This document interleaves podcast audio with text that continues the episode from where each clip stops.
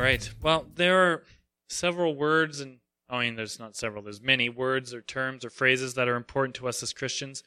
Words that have sacred meaning. Words like baptism or Trinity or repentance. Words that outside the church they don't ever really say or use, but are important to us. Words like potluck, possibly the most sacred of all church words. But for followers of Jesus, there's perhaps no word more filled with purpose and hope than the word resurrection. As Paul writes in 1 Corinthians 15, uh, if Christ has not been raised, our preaching is useless, and so is your faith. If only for this life we have hope in Christ, then we are of all people most to be pitied. In other words, if resurrection ain't true, ain't none of it worth anything. That's what Paul's saying. Without the concept of resurrection, of life returning to things that once were dead, um, initiated and enabled by the resurrection of our Lord Jesus Christ, Without the concept of resurrection, then our faith is nothing and we are truly pitiful humans. Everything hinges on resurrection. Faith in the resurrection is the foundation upon which everything else about our faith is built. Does that make, I mean, that's pretty strong, but if there's no resurrection, then it's worthless. But the idea of resurrection is not unique to the account of Jesus' sacrifice. Stories of miraculous resurrections are peppered throughout the whole Bible, Old and New Testament alike.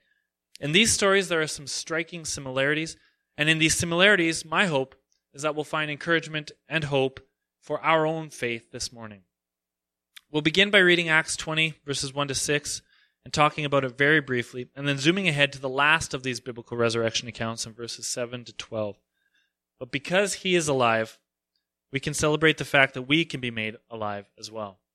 This here, he's alive. That we could say that about Jesus, but in our passage, it's somebody saying that about somebody who gets resurrected. So it's true both ways. Because he is alive, we can celebrate, celebrate the fact that we can be made alive as well.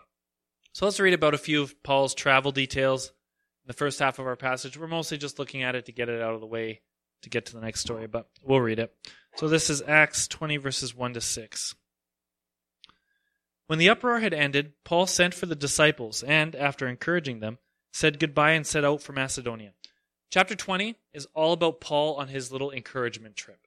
So today it begins. Um, I think it's next week. We'll look at the content of his message of encouragement. But chapter 20 is all about Paul encouraging the believers. So he said goodbye and set out for Macedonia. He traveled through that area, speaking many words of encouragement to the people, and finally arrived in Greece, where he stayed three months. Because the Jews made a plot against him, just as he was about to sail for Syria, he decided to go back through Macedonia. He was accompanied by Sopater, son of Pyrrhus from Berea, Aristarchus and Secundus from Thessalonica, Gaius from Derbe, Timothy also, and Tychicus and Trophimus from the province of Asia. These men went on ahead and waited for us at Troas. But we sailed from Philippi after the feast of unleavened bread, and five days later joined the others at Troas, where we stayed seven days. All right.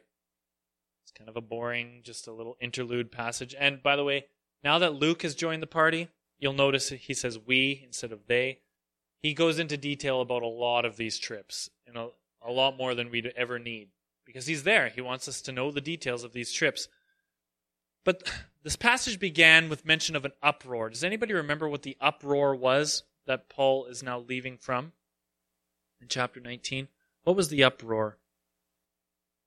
Well, it's been a couple weeks, so here's an alliterative reminder. Maybe this will jog your memory. This is what led to the uproar in the city of Ephesus, where Paul had been very successful. First, sweat bands that save, then the sons of Sceva, then smoldering scrolls, then surly silversmiths. How fancy that it all begins with S. Um, so Paul, the power of the Holy Spirit was so infused in Paul that even his sweaty headbands was saving, were saving people. Because Ephesus was obsessed with magic, lots of people wanted to use the same name that Paul was using to save people. They started using the name of Jesus like a, a abracadabra sort of thing. And that the sons, sons of seven sons of Sceva tried that, and the devils or the, the demon inside the person they were trying to exorcise said, Jesus I know and Paul I'm familiar with, but who are you? Then beat the pulp out of them. Um, so the name of Jesus became even more famous and even more authoritative in the area, which led to many of these magicians coming together and burning their magic scrolls, confessing what was in them, which meant stripping them of their power and burning them on the spot because they were worthless. And that, all of that led to more fame and more recognition for the name of Jesus, which meant that the silversmiths working at the temple of Artemis were upset because people were, were not as many people were worshiping Artemis. So many people were beginning to worship Jesus that people weren't buying their silver tokens to give to Artemis, the goddess. And so they were upset about this, and so they wanted to punish Paul and the disciples, and they rushed them into the town square, and eventually the, the town magistrates said, like, knock it off, guys. We're getting in trouble from Rome. Just leave the Christians alone. Um, and so that's the uproar that this story comes out of. Having conquered the Greek world for the kingdom of God in cities like Philippi in the north, Corinth in the south, Ephesus in the center, uh, Damascus to the east, um, throughout what we would now call Greece and Macedonia and Turkey and Syria. Um, he conquered that part of the world for Christ. Not conquer like we would think of military conquering. But he made the name of Jesus well known, and many people came to, to know and love and worship Jesus. And so now Paul sets his sights from the Greek world to the Latin world, to ground zero for the whole Roman Empire, the whole known world at the time, and that was the city of Rome. Paul sets his sights on Rome. But first, a trip to Jerusalem, which is delayed because, surprise, surprise, you're not going to believe this. Some Jewish believers want to kill him, as is always happening to Paul. Everywhere he goes, every city he goes to, the Jews there want to kill him. And that happens again. We know from Paul's writings that during this time he was collecting funds from the Gentile churches to support the Jerusalem church, which was going through a really hard time, as a display of solidarity towards brothers and sisters and to unite Jewish and Gentile Christians alike. Luke doesn't mention this, even though we know that he was there. Again, that it changes it to we did this. So he was there. He doesn't mention the collection. But nevertheless, that's probably why we get this roll call of names here. Uh, names in this passage, men whose names pop up throughout Paul's writings, and men from a wide range of cities that Paul had evangelized. So Sopater is from Berea, Aristarchus and Secundus from Thessalonica, Gaius from Derbe, some guys from Asia Minor, Timothy was from the region of Galatia. Luke, who our our author, he's probably there representing Philippi, where he had been stationed. And Paul, either Paul represents Corinth, because Corinth was a big deal city. Um, either Paul represents Corinth, or Paul and Corinth were fighting at the time, which you can, if you read the books of Corinthians, you see there's some tension there. So maybe Paul's like, no, you guys are being bad. You're not allowed to participate. Um, we're not sure. Anyway, it's an impressive list of men that highlights just how mind blowingly successful Paul had been on his three missions trips through the Greek world. All these people, all these men whose names are here, represent leaders in churches that hadn't existed some 10 years earlier. Paul had been hugely influential with the Holy Spirit in starting these churches up in these places, and they're so healthy and they're so strong that he can bring these, draw these leaders to him to sail to Jerusalem to deliver an offering and the churches were healthy and okay. The Holy Spirit, guiding Paul at every turn, was making the name of Jesus very famous in this entire region. And so Paul feels the need to move on to Jerusalem before being drawn like a magnet to Rome itself. But, as Luke mentions, because of those sneaky would be assassins on the ship to Syria, Paul instead finds himself in Troas. Here's Troas, right there. Uh, he was supposed to go all the way down to here. Instead, goes to here because people want to kill him. People always want to kill Paul. He would only remain in Troas for about a week, but what a memorable week it was. So let's read verses 7 to 12. On the first day of the week, we came together to break bread. By the way, this is the first mention of church being on a Sunday in the Bible. This is kind of where the tradition began. Right here in this verse, that they met together on the first day, like like us, their Sabbath, their their day of worship for Jewish people was Saturday, so that the seventh day, the day of rest. The first day of the week is the day that followed, which we call Sunday. The slaves who made up a huge population of the church were able to meet freely in the evenings on the first day of the week. And so that's when they met, which is kind of cool. Here's that's the reason we're here on a Sunday morning. It's largely because of this verse and other verses like it. So on the first day of the week, we came together to break bread. Paul spoke to the people and, because he intended to leave the next day, kept on talking until midnight. There were many lamps in the upstairs room where we were meeting. Seated in a window was a young man named Eutychus, who was sinking into a deep sleep as Paul talked on and on. When he was sound asleep, he fell to the ground from the third story and was picked up dead. Paul went down, threw himself on the young man, and put his arms around him. The translation there is literally, he fell on the man. He fell on Eutychus, took him in his arms, and said, Don't be alarmed, he said. He's alive. Then he went upstairs again and broke bread and ate. After talking until daylight, he left. That's it, Paul left. The people took the young man home alive and were greatly comforted. The story of poor young Eutychus is a powerful reminder of the fatal risk you take each and every time you fall asleep during a sermon. Uh, sure, none of you are sitting on a third story window ledge, but watch yourself. If I decide to keep preaching until dawn, you're expected to stay alert lest you plummet to your death. So just keep that in mind. Yeah, it's the same. Just kidding. It's not about that at all, obviously. Actually, Luke goes to lengths to take the blame off both Paul for his long windedness. He preaches all the way till dawn, all the way through the night. And preaches isn't the right word, it's probably more of a conversation. They have Paul, Paul, the Paul, in Troas for only a week. And so they're going to make the best use they can. They're going to get glean as much from Paul as they can in their one in his one night before he has to sail away. So it makes sense that they would do this. And so Luke goes to length to take the blame off both Paul for being long winded and Eutychus in his tactlessness, falling asleep when you have Paul right in front of you. How does he take the blame off? Well, in, in verse 8, Luke mentions all the lamps in the room, which is a very weird sort of aside. They're meeting in a, in a room and there's a bunch of lamps. So why is the, why does he mention the lamps? Why is that important? Well, imagine you are Eutychus. Imagine you've just spent all day working hard in the fields, since the church had a very large population of slaves attending services, as I mentioned. Now, after working from dawn to dusk that whole day, having not even eaten yet, probably, um, you find yourself crammed into a room with dozens of other others to listen to Paul talk on and on and on. You move to the window to get some fresh air to keep you awake, but because of the warm, oily, smoky atmosphere, um, in this lamp filled room, it's making your head swim. After all of that, after the, the tiredness of the work of the day, the fatigue, the, the hunger, the, the squished conditions, the smoky atmosphere, after all that, like the disciples on the Mount of Olives, or the ten virgins in Matthew 25 awaiting the return of the bridegroom in that parable, in all those stories, fatigue overwhelms you. And as with those other stories, death comes with it. But it's not an act of judgment. It's not a warning to anyone witnessing Eutychus's fateful sleepiness. It's, this isn't an act of judgment. God didn't kill Eutychus for falling asleep. Um, it's merely a tragic accident. A young man fell victim to one of those random encounters with death. But death does not get the last word. At this point, I want to return to what I mentioned in the introduction the fact that stories of resurrection are peppered throughout the entirety of the Bible aside from the resurrection, like when you say resurrection, you're talking obviously about who? You're not talking about Lazarus. You're talking about Jesus, right? Aside from the resurrection, there are eight other accounts of specific people being brought back from the dead.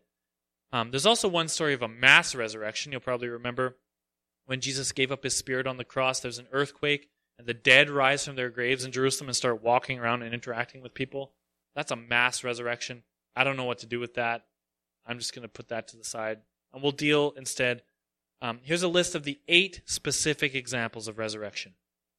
So there's a gap. The first three are Old Testament stories, the books of 1st and 2nd Kings. Those three occur at the hands of the great prophets Elijah and Elisha. And since Elisha is a foreshadowing character for Jesus, the next three resurrections occur at the hands of Jesus, the Son of God. The final two are carried out by followers of Jesus in the book of Acts Peter in chapter 9 and Paul in chapter 20 that we just read. Do you just looking at this? So I'll read it out. There's in 1 Kings 17 Elijah resurrects a widow's son. In 2 Kings 4 Elisha raises a humble family's son. In 2 Kings 13 Elisha's bones reanimate a, corpse. And do you see the parallel? In Luke 7 Jesus re- resurrects a widow's son just like in just like Elijah had. In Mark 5 Jesus raises a humble man's daughter just like Elisha had raised a humble family's son. And in John 11, Jesus' words, not his bones, but his words, are enough to reanimate the four day old corpse of Lazarus. So there's a lot of similarities. Um, in Acts 9, Peter raises Tabitha from the dead. Tabitha, whose other name is unfortunately Dorcas, which is great. Um, and then here Paul raises Eutychus. You might be tempted to, like, this is not exactly a who's who list of people being resurrected here. This is not Abraham being resurrected from the dead, or Moses, or David. Those men, when they died, they stayed dead. They didn't experience any earthly resurrection. You might be tempted to say that these resurrections are wasted on lowly, unimportant background characters children, and widows, and humble servants. In the case of Elijah's healing, it's a foreigner. It's not even an Israelite who's raised uh, from the dead. It, you you would be tempted to see these as outsiders, and why does God why does God bring back to life these nobodies? These are people whose lives are marked, however, by humble service. The widow of Zarephath, that in 1 Kings 17, the widow of Zarephath was willing to sacrifice the very last remaining food in her house. She had saved, there was a famine, she had saved her last bit of flour and her last bit of oil, and she was going to make one last meal of bread cakes for her and her son, and then they were going to die. That was her plan, because it was a fence. She had no way to, to, to provide for her or her son. Instead, Elijah shows up and says, Will you feed me? And even though that's her last bit of food, she feeds Elijah. So that sacrifice was honored by Elijah and by God. She had her son brought back to life. The couple in 2 Kings 4 showed repeated hospitality to the prophet Elisha, even building an additional room for him. Whenever he was in the area, he'd stay with them. And when there's, he promised them, because of their hospitality, that God would give them a son. And he did. When that son died, Elisha was the instrument through whom God resurrected that son.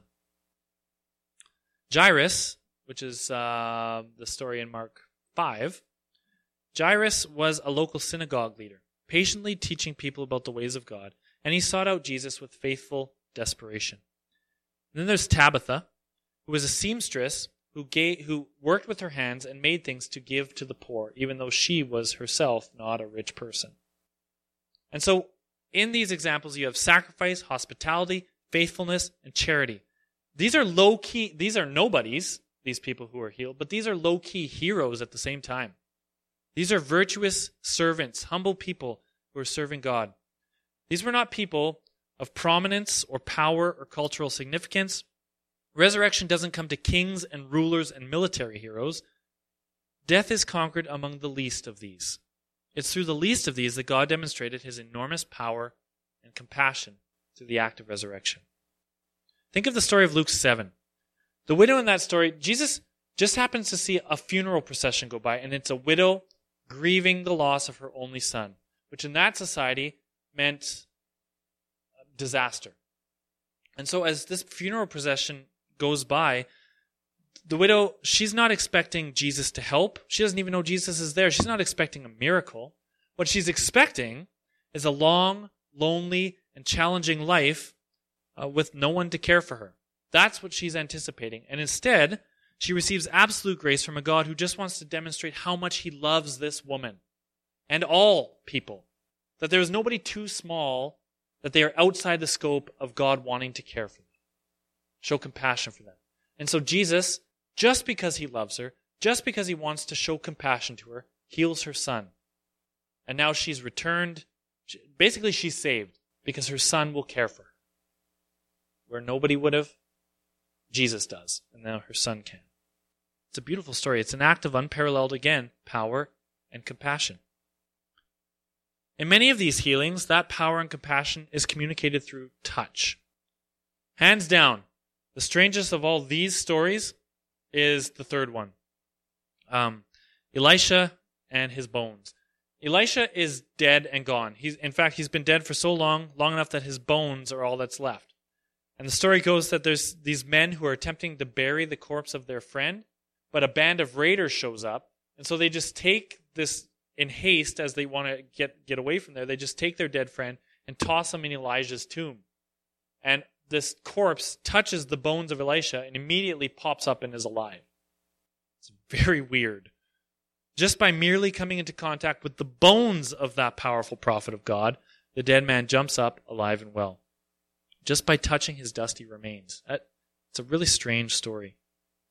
Moreover, and probably more significantly, in the first two stories, the, the story of Elijah and the first story of Elisha, um, as with the resurrection of Eutychus that we just read in Acts 20, the act of resurrection, that act of grace, uh, follows God's servant literally falling on the victim and draping their body over the deceased. That's what the Greek says that Paul does to Eutychus. He runs downstairs and falls on him. That's all it says.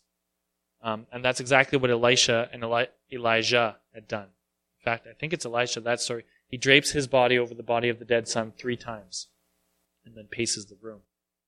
That draping of the body, that, that physical touch is important. Some think that was an ancient description of CPR, that that's how they describe performing emergency. I, I think that's silly. What I think it is, is something more primal and more beautiful. I think that it's a portrait of the Father's healing hands. The Father, the same Father who sent his Son in bodily form and who conquered death once and for all after his own body was laid low, just as Elijah and Elisha and Paul's bodies were draped over the dead. I think it's a portrait of how Jesus' body covers us and delivers us from death as well. That because he submitted his body to punishment and judgment and wrath, because his body was laid low, that he fell, because his body was laid low, that sacrifice, and that's what we honor here with the bread during communion, that body covers us and protects us from that judgment, from that wrath that we ourselves deserve. His body covers us and delivers us from death. I don't think it's CPR. I think it's a portrait of what, what God does for us. He sent his son, whose body protects us from death as well. Figuratively and, and literally. His body literally delivers us from death. But in all of this, what I want us to catch today, the thing that I think is really important, is the nature of those who experience the power and compassion of resurrection. That's what's really significant to me. Peter and Paul played a hand, literally played a hand in touching and healing and, and raising people from the dead. So they played a part in it, but those two pillars of the church faced martyrdom and were executed without experiencing earthly resurrection. It's not the, the big names who experience resurrection. Instead, God uses resurrection to demonstrate power to the humble, to demonstrate hope to the lonely, to demonstrate compassion to the weak, and to demonstrate grace to the unloved. He brings life back to the lifeless. He brings life where life is gone or is broken. I don't know about you, but I identify a whole heck of a lot more with the small people in these stories. I'm more like the fatigued Eutychus, drowsy and, and nodding off and not really paying attention to truth, I'm more like the fatigued Eutychus more of the time than the powerful Paul. I'm more like the kind little background servant Tabitha than Peter, the rock upon which the church was built. I'm more like a toiling, lonely widow than Elijah, the greatest prophet of Israel's history. I'm more like the grieving, anxious woman, mother, parent. I'm more like that person than the Almighty Son of God, Jesus Christ. In these stories, in other words, I identify more with the small, humble people who experience the love of God that conquers even death itself. I identify more with them than I identify with the ones doing the healing, doing the resurrecting. And I, I think that's intentional. I think that's why God heals lowly people, or resurrects lowly people, widows, and servants, and children. When I say that I identify with them, that's not to say that I expect one day when I die that I will be physically resurrected as well. Um, although the hope of resurrection after death is something that we all undoubtedly cling to. I'm not saying I identify with them because I expect one day to die and four days later rise from the, the grave covered in my. That, that's disturbing to me. I, I don't want that, in fact. Unless it's God's will for me, then I guess it's pretty okay. But I don't say I identify with them in that way. I, Last week, uh, I was sitting in a doctor's office with Angie and the girls flipping through a National Geographic. There was a really interesting article on the science of what happens to our brain and our bodies when we die. That there's no on off switch. You're alive and then you're dead. That death is a transition phase. And this article was all about that transition phase. And, and in that article, there was a, um, a picture that caught my attention. It was a picture of a woman hugging a huge copper colored tank. Um, apparently, the caption said, inside that tank were the remains, the cryogenically frozen remains of her husband who had died some time earlier. When she dies, she is arranged to be frozen beside him as well, in the hopes that one day science will thaw them out and imbue them both with life again, and they can be together again. Uh, whatever. I I don't know. To me, that is the essence of what Paul wrote in 1 Corinthians 15 that I had read earlier about hopeless people to be pitied more than any others. To me, that is just an act of desperation. And I don't. The, what she's hoping for is artificial resurrection, essentially. And who knows what science will do with that? Who knows? I don't know. I'm trying to cheat death. But in all likelihood, it will never pay off, even at the cost of many thousands of dollars of cryogenic tank space. Do you know anybody who has a cryogenic freezing tank for their. No, because it, you have to be ludicrously wealthy to be able to afford something like that. But you can't blame the woman for trying. Life after death is a hope that humanity has clung to for, for as long as there's been humans experiencing death. It's a hope that I have as well, not in the same cryogenic sense. The hope of the resurrection that we read about in 1 Corinthians 15, that one day our body will be like a seed that dies in the ground and is resurrected to a new glorious existence. We will call that heaven or the New Jerusalem or who knows? I, I don't know the process. None of us do. Nobody does.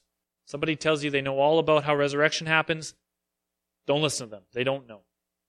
But what I do know is that Jesus and Paul both promise that resurrection is a real, true thing that will happen to you if you have faith in the name of Jesus Christ. So it's a hope that we can all have. But that's not why these stories are beautiful to me. They're not these these stories of these these eight resurrected nobodies are not beautiful to me because of, I anticipate something to happen after I die in the future. To me, these stories don't speak to the future resurrection, they speak to the hope of resurrection in our lives this very moment, right now. Eutychus is just a regular guy who experienced a significant tragedy, but who was reintroduced to life through the faithful power and compassion of a fellow servant of God, in this case, Paul. You can bet that every hour in the fields afterwards felt more beautiful, that every handful of bread tasted fresher, that every song of praise was sung louder, that every hug he shared with loved ones was more urgent. Life had more meaning after encountering death, I'm sure. This is why, Grandma, if you don't mind me telling this story, after Grandpa died, now every time that we see Grandma, we can't leave the house without a big hug, and she makes sure to tell us, I love you. Um, that didn't happen all the time when Grandpa was still alive. And I think maybe she's feeling like Grandpa missed out on some of that that he never got a chance to say those words of I love you. And so she doesn't want to miss that chance again. So she's experienced death very personally, and now she's because of that life she makes sure that life is filled with a little bit more love. And it's beautiful. Really means something to me every time. And I think this is true for all of us as well. Um, in the face of death, we can know what life really is and see beauty in it. And I think that's resurrection. Anytime life is more beautiful, that is resurrection. But there's more. I, I think there's a, an even more literal sense that this can happen for us right now, today. So much of our own life is marked by the stench of death. So much about my life is just ugly and deathly. Things like greed and envy and self idolatry and pride and lust and meanness and impatience and bigotry. I have many of those and at times in my life, I've had all of those things. In an hour, I will have these, many of these things. I cannot escape these things in my life. It's just part of the deathly nature of being a fallen human being.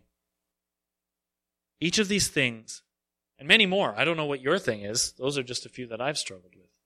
But each of these things is a festering wound that, if not properly cared for, will lead to death. But, O death, where is your victory? O death, where is your sting? As it says in 1 Corinthians 15. Take heart, for he has conquered all of these messy, ugly, deathly parts of ourselves. Where there is impatience with my girls, every day, every hour, I think. Where there is impatience with my girls, he is able to resurrect patience back within me. Where there is envy, he is able to resurrect contentment. Where there is crippling arrogance, he is able to resurrect humility. Where there is selfish comfort, He's able to resurrect charity. These are the things we see in our heroes who were resurrected hospitality, faithfulness, charity. And I think that's why they got to experience resurrection. Life sprouts out of small, humble, broken people like you and me. The dead things in us are pruned away, and healthy new growth can occur. And that is resurrection. That is a return to life of things that had gone stagnant and stale and diseased and had died away. And I need my heavenly gardener to prune those things off me so I can look more like my Savior. This is often painful, this pruning process. Think of weeping widows. Who experiences more pain than a woman whose only son has died? What's more painful than that? I can't think of much. Or think of the shocked crowd on the third floor looking down helplessly at Eutychus's broken and bent body. Can you, can you imagine how painful that would be? This young man who just wanted to come and hear Paul, and now he's dead. Think of how hard it is, how painful it is to swallow your pride, to bite your tongue, to get taken down a peg. Those things are not easy. They hurt. They really suck. But they're good for us. The result is resurrection, a return to life, a return to growth, and a return to health. That is that's resurrection. And he is able to do that for you and will do and is doing that for you right now, today.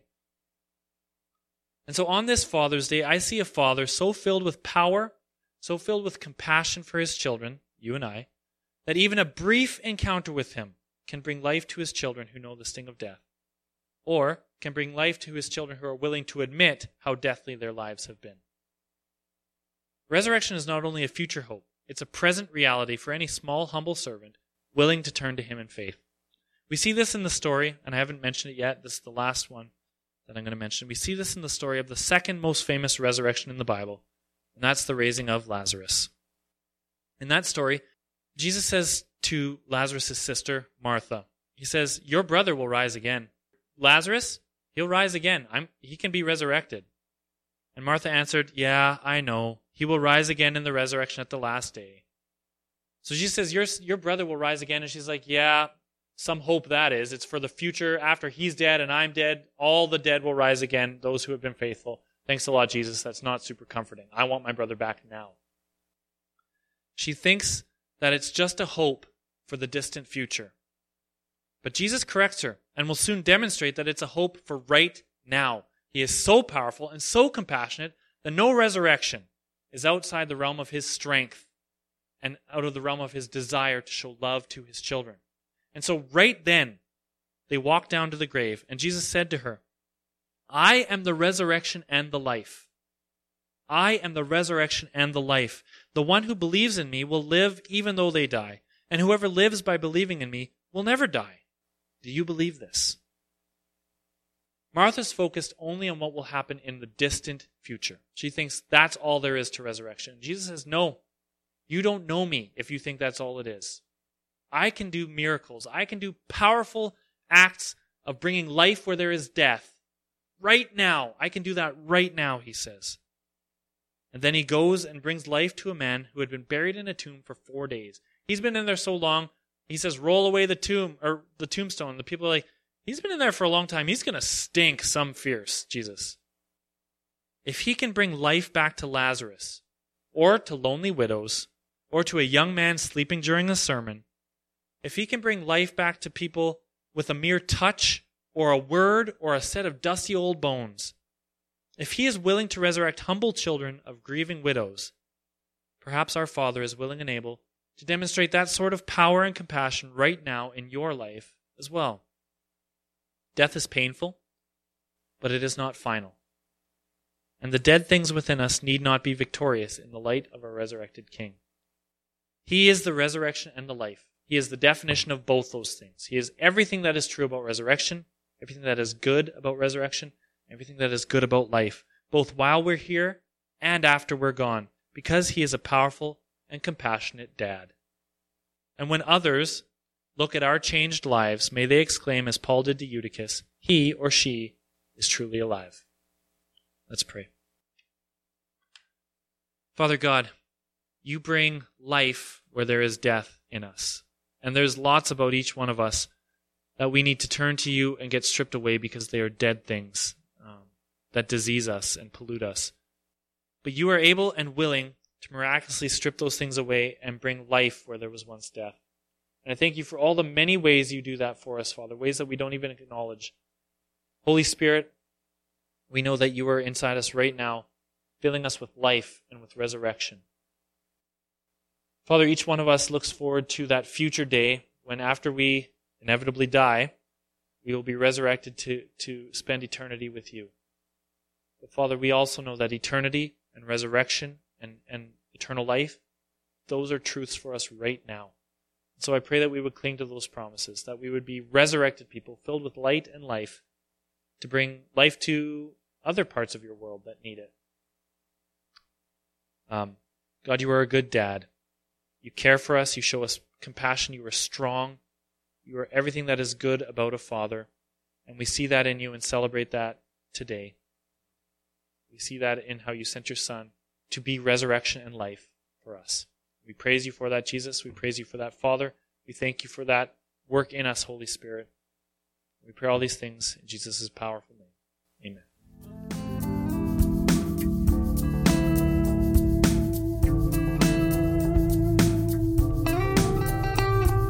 If I decide to keep preaching until dawn, you're expected to stay alert lest you plummet to your death. So just keep that in mind.